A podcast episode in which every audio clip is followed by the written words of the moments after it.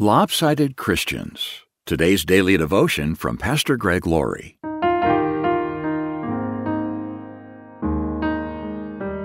Our scripture reading today is from Ephesians chapter 4 verse 1. Therefore I, a prisoner for serving the Lord, beg you to lead a life worthy of your calling, for you have been called by God. Some Christians are lopsided. They may have one area in their life in which they're spiritually strong, but they're weak in other areas. For instance, I've met people who have an impressive knowledge of the Bible. Meanwhile, their personal life is in shambles. They're always struggling with temptation and falling into sin. The problem is they're imbalanced.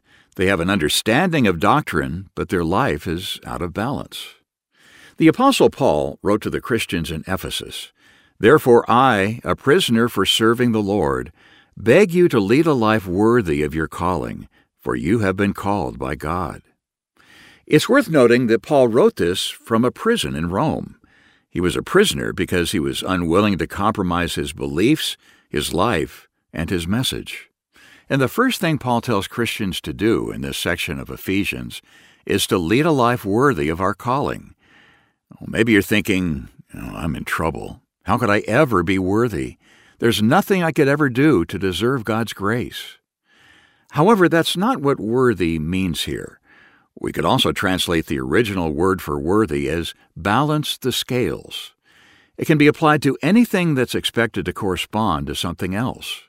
It's a word that speaks of the coordination of things. Therefore, Paul was saying, I want you to walk worthy.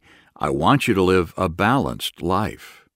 We can have an understanding and belief in doctrine and prophecy, as well as facts and figures, but if it isn't affecting the way that we live as Christians, then we're missing the point. The Bible says, And all who have this eager expectation will keep themselves pure, just as He is pure. In other words, our doctrine and belief should affect the way that we live. Yet there are also Christians who are lopsided in another way. They don't know much doctrinally.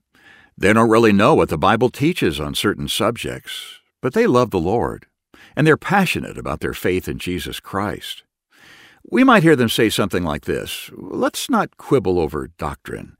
I just love Jesus. Well, that sounds nice, but they need to realize this is a dangerous statement. If we're not careful, we might end up loving the wrong Jesus. We might end up believing the wrong gospel. This is where doctrine comes in. The Bible clearly teaches that in the last days there will be false Christs, false gospels, and even false miracles. Paul warned, For a time is coming when people will no longer listen to sound and wholesome teaching. They will follow their own desires and will look for teachers who will tell them whatever their itching ears want to hear. There needs to be a balance between our beliefs and our practice, between our doctrine and the way that we live. We need both areas working together. That's what it means to walk worthy of the Lord.